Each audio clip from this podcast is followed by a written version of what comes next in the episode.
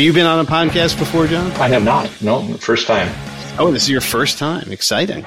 Yeah, I did radio in college, so you know this is like I'm like all about the radio voice. Believe it or not, I uh, I had the start of four different degrees. First one was engineering, second one was accounting, third was mass communications, finally my girlfriend at the time said hey you better pick something and stick with it. And i wasn't good enough in radio to make any money at it so i went into sales and marketing. It's that so supply and demand thing. It sounds sexy so everybody's like oh we're going to do that. And then uh, nope cranes. Hello and welcome to make it move it sell it. On this podcast i talk with company leaders about how they're modernizing the business of making moving and selling products and of course having fun along the way I'm your host, Adam Honig, the CEO of Spiro.ai. We make amazing AI software for companies in the supply chain, but we're not talking about that today. Instead, today, we're talking with John Lund, the Vice President of Sales of Marketing at Thern, which is probably my favorite maker of cranes and winches worldwide. I mean, if I had to pick one company that does that, Thern, of course we would do. John, welcome to the show. Thank you very much, Adam. I appreciate it. And I, I appreciate being your favorite. I'm not sure that you could name a number two, but it's good to be number one. You're definitely number one and, you know, done some business together over time. But I think that a lot of people on the podcast are very eager to hear about the fun uses of cranes and winches. For me, it's the New Year's Eve ball drop that always comes right to mind. Maybe you could just start off by telling us a little bit about that. Yeah, absolutely. That's a great stage for us to be on every year, right? One that's a little uh, makes your uh, heart stop for a moment every time that the ball drops, just saying, hey, this is a big stage that we're on, millions, if not billions of people watching. But uh, a little over 20 years ago, we were approached to provide a winch that not only would raise and lower a heavy piece of equipment, but also do it in precisely one minute. We've been part of the New Year's celebration in Times Square for over 20 years. And so the, the thing that makes it really special is is not just the fact that it's, you know, high up and everybody's looking at it and stuff like that, but the fact that it has to descend exactly at the right time. Is that what I'm hearing? It's uh, partly mechanics and it's partly electronics that makes that happen. And we tie it all together with our winch and control equipment. I always figured there was some guy behind the scenes, like making sure it went exactly right. But no, you're telling me it's all automated. Is that what I'm hearing? It's a press of a button. So it's timed precisely. In order to do that, we groove the drum. We have wire rope that carries the ball up and down the platform. By synchronizing it precisely, we're able to do it in exactly one minute. And is there like a Thern engineer on site just in case like you need somebody there? Or no, it's at this point you're like, we've been doing this for 20 years. We got it. There's no need. This is actually the second winch. Uh, they, they increased the size of the ball probably seven to 10 years ago and it required new winch and controls. So this is actually our second go round with the uh, New Year's Eve ball. Gotcha. Well, I'm super curious. Like, is is that level of precision in terms of timing important for other customers, or is that really just a New Year's Eve ball drop thing? No, uh, Thern has uh, three different divisions. Uh, we have an entertainment or a theater division, which is actually ties in with the ball drop in Times Square. We have an industrial division and a water wastewater division. Each of those different segments of customers have different requirements when it comes to precision. Some don't care at all and some care a lot. So the answer to your question, Adam, is yeah, we have many customers that are looking for precision in their in their lifting, lowering, and positioning applications. Gotcha. So is it mostly in the entertainment side of things? Like if you're swinging Peter Pan around on the stage or something like that, you need to do that, but maybe not as much in industrial? Well, uh, actually, we manufacture a winch for a company in Texas that makes lariats. Think roping bulls. And so our winches will actually tension those lariats and take all of the residual tension out of them. So it's really important that we pull to a precise measurement and then release it. Yeah, that's that's super cool. See, this is why you guys are my favorite, you know, crane and winch company. I mean, who does that kind of stuff? People just think, oh, you know, they're carrying steel beams and, and stuff like that, but there's a lot more to it. Yeah, it's very, very unique. We have a broad range of customers, some that I can mention and some that I can't, but we have a number in the uh, aerospace industry. NASA is one of our really good customers. So we're thinking of them and the folks in Florida down the Space Coast today and this week as a hurricane rolls in.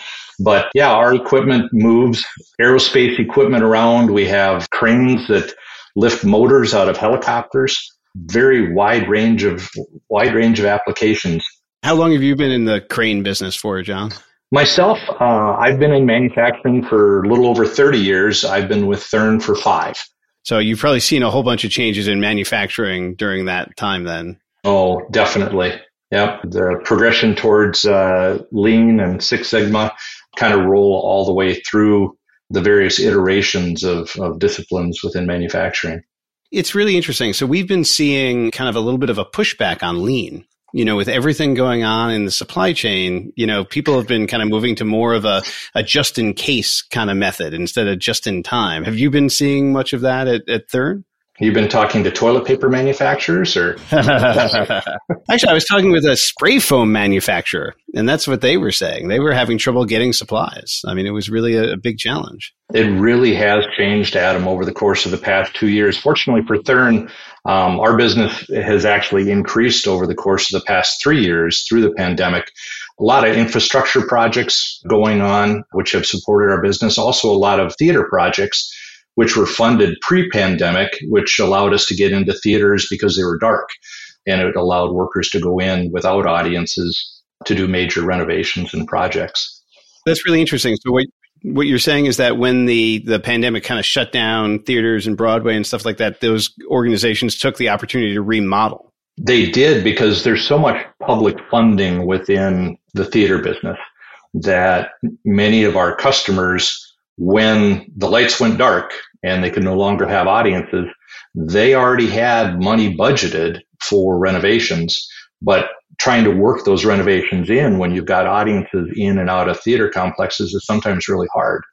And so rather than, you know, wait for the pandemic to be over to spend the money and do the renovations, they actually brought in contractors while they didn't have audiences and were able to update their spaces. Back to your question though, Adam, as far as, you know, just in case, we hear that from our customers as well. They're, they're willing to pay a little bit more money for availability. And one of the nice things about our products and our designs is that they're modular. We're able to say either grow or shrink our products, a standard line of products to adjust to our customers' needs. And so we can turn out a semi custom product in the same amount of time or less time than some of our competitors can produce a, a standard product. Gotcha. And what, what gives you the ability to do that? Is just the design, the way that you architected the, the product or? Yeah, it's, uh, it's standardized frames and then we can adjust the size of the drum of the winch and either make it wider or narrower. We can size up or size down the motors and the gearboxes that are associated with the winch that really allow us to provide a customer, semi-custom product with very uh, little additional lead time. Yeah, no, that's that's great. I mean, we you know we've been talking with a lot of people who are focused on like agility in manufacturing, and you know being much more flexible in how they're doing things. So it sounds like you guys are kind of ahead of the curve on that approach. Yeah, and it's really been that. That's one of the say the foundations of of Thern is flexible manufacturing, and trying to be as adaptable as possible to the needs of our customers really utilizing our engineering talent for a relatively small company. We have a very deep bench of engineers that either whether it's mechanical or electrical or structural, they're really able to come to the assistance of our sales department and our customers with rapid solutions that address problems that are out in the field. Gotcha. But that also puts more pressure on the sales team in a way, I guess, right? Because if everything can be custom, they really have to listen really well to what the customer needs. Is that something you work with them to do? Yeah, it, very much so. And it's funny, uh, so many people don't really understand our product. They, they need it, but they don't necessarily understand how it functions or, or what the inputs are. I joke with, we do a lot of our business through distribution and I'll joke with our distributors and say, Hey, look, I just need you to find the opportunities. We'll solve the problem. Here are a couple questions that I need you to ask. What's the power source that's available for the winch? Is it electric? Is it pneumatic? Is it hydraulic?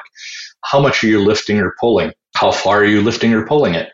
How fast do you need it to move? If you can get me answers to those questions, we can design a product that's going to just blow your customer out of the water. Are they able to like ask those questions for you? Is that a challenge at all? Not really, but a lot of times you have to go back through the cycle again and say, Hey, remember the questions that we've got to ask. And there are a slightly different set of questions when it comes to our cranes. We manufacture a small crane. A lot of people think of cranes as big tower cranes that they'll see on construction sites. Ours, when you see it on a construction site, is barely visible. Our tallest crane is about 10 feet tall and has a boom that reaches out about 12 feet. A lot of people think of cranes as being these big, massive structures, but ours are very purpose built. They rotate 360 degrees, and a lot of times they'll service those large tower cranes.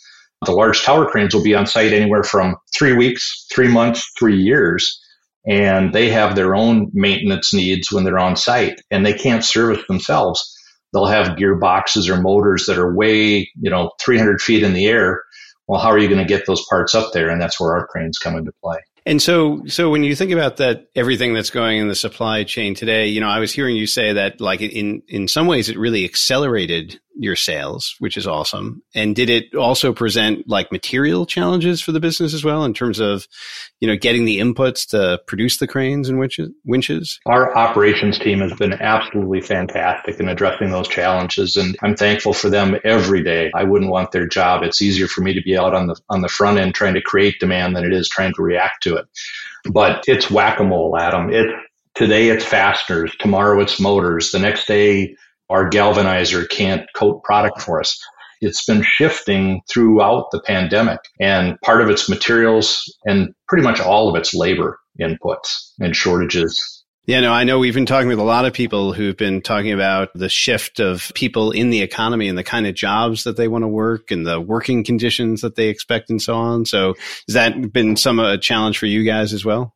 You know, we're pretty fortunate. We're in a quasi agricultural community. Our headquarters is in Winona, Minnesota. It's right on the banks of the Mississippi River, right in southeast Minnesota. We're close to Iowa. We're close to Wisconsin and located in southeast Minnesota. So we draw from a fairly diverse group of people. And so we have employees that are, say, part time farmers and they supplement their farm income by working in our factory and all sorts of different talented folks that, that are drawn into our organization. That sounds like a kind of a key advantage for the business, right? Of location. One of, of course, Drucker's four pillars. But in your case, it's about being able to get the right talent. And I imagine my, my just sort of mental image of farmers is that they're pretty hardworking people.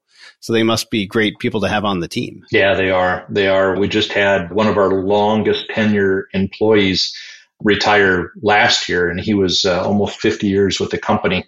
I had another gentleman this year retire with 43 years. A lot of people come and they stay for their entire career. Super talented machinists and, and folks that work with electrical equipment and all sorts of different assembly operations within our facilities, talented welders. And again, things that play in from the farm, right? A lot of these folks are have to be pretty self-reliant and, and they take those skills that they, they learned growing up and, and they apply them within our factory. Yeah, wow, makes perfect sense to me. So when you when you think about next year and, and the upcoming years for Thern, you know, we've been talking with a lot of people who are I wouldn't say struggling with planning, but feeling like their planning for next year is a little bit cloudier than it's been in the past with inflation, interest rates, supply chain. How do you think about the future? What's what's in your crystal ball looking forward? The, the crystal ball is a little fuzzy, Adam, but I do see challenges up ahead. We're seeing some slowing of capital investments and some pullback, not necessarily full scale pullback, but just some caution going in. We see some customers reducing the number of pieces of equipment that they're ordering. Maybe they would have ordered six cranes and 12 bases, and now they're ordering four cranes and eight bases. They might be delaying or pushing projects. We're actually seeing some theater customers pushing projects that were supposed to deliver in 2022 into 2023, just trying to be a little bit more cautious with their cash reserves. Yeah, I, think that caution is definitely the the word. Like people can't see forward, visibility, you know, is a little bit less. I mean, a lot of people have been investing in like you know predictive analytics and stuff like that, but still, it's all coming from data of the past, and we expect the future is going to be different, right? Yeah, we're definitely seeing sort of a trend on caution across the board here. Yeah, it's not it's not panic, which is good, and there's still a lot of investment and a lot of pent up demand as people try and say recover from the pandemic and, and a lot of businesses are looking at labor trends and continued labor shortages and saying, Hey, in order to continue my business and continue to meet my customers' needs, I'm going to need to spend capital in order to replace the labor that I'm that I'm not having within my organization. That works well for your business, as does the big investment in infrastructure that we're going to be seeing over the next couple of years as well, I imagine. Absolutely. We get involved quite a bit with roads and bridge construction in aspects of those projects. So that's that's certainly exciting for us going into 2023 and beyond. Let me ask you this question. So I speak with a lot of people in manufacturing, and I feel like one of the themes that I hear is that younger people are not often drawn to that sector for one reason or another. And I, I kind of suspect that there might be misperceptions out there about the sector, that they're thinking Model T Ford, that's what they learned in school. What do you think are the misperceptions that people carry around? I think you're exactly right. And, and, and part of it is the drive for parents, and, it, and it's been this way for 20 years, right? You've got to go to college. And that's the only way you're going to be successful. And I've got a couple sons that are in their 20s, and several of their friends have opted for trade school versus going to a four year college. And those guys are coming out with less, far less debt and far more opportunity than some of their college peers or folks that went to college. Welding has changed dramatically from where it was 20 or 30 years ago. Assembly operations don't look the same as the old Model T assembly line, right? You pass a part down the line and you build it bit by bit. It doesn't look that way anymore. We're, we're working with lasers. We're working with robots.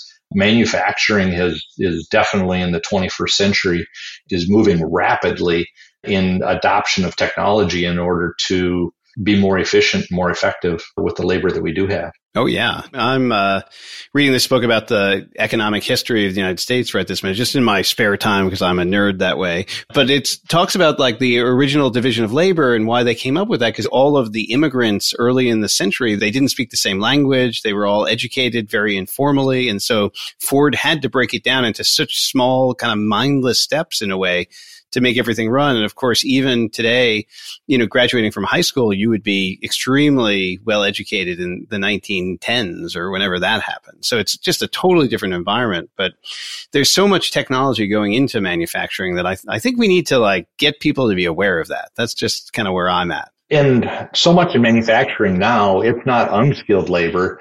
It's skill. It, it is really skilled labor. You need technicians to operate a laser table or some of the CNC milling machines. You need a, a good background in, in science and technology. Math is huge. And some of those jobs can be extremely challenging and extremely rewarding, and we pay well. For sure. Well, you know, John, this is, this has been really a really interesting conversation. First of all, of course, the the use of cranes is always a great topic. Not only for those of us who have small kids who just love cranes anyway, but for adults as well. But you know, also talking about the the changes in manufacturing and the the just in case approach. That's super relevant to today's leader in, in the space. And then just this whole idea about like manufacturing as like a really a, a leading edge technology opportunity for people people. I think that's something that's really important that we, we need to get more of the word out on. So I really appreciate your joining the conversation here today and talking about those topics. No, you're very welcome, Adam. It was uh, it was fun being on your program. Yeah. And so as a reminder for listeners out there, you can find every episode of Make It Move It Sell It at spiro.ai backslash podcast. And I challenge you to say that three times fast, John. That's a bit of a tongue twister for me. While you're there, you know, make sure you subscribe. And, you know, if you like John's conversation today about cranes and related things, maybe, you know, give us a thumbs up or a like or something like that. John, do you think people should do that? I would welcome it. And uh, if you're interested in learning more about Thern, you can find us at www.thern.com. And that's T H E R N dot com for those of you who might be spelling challenged like me. Hey, thanks everybody for tuning in. Uh, we're really looking forward to speaking with you on the next episode.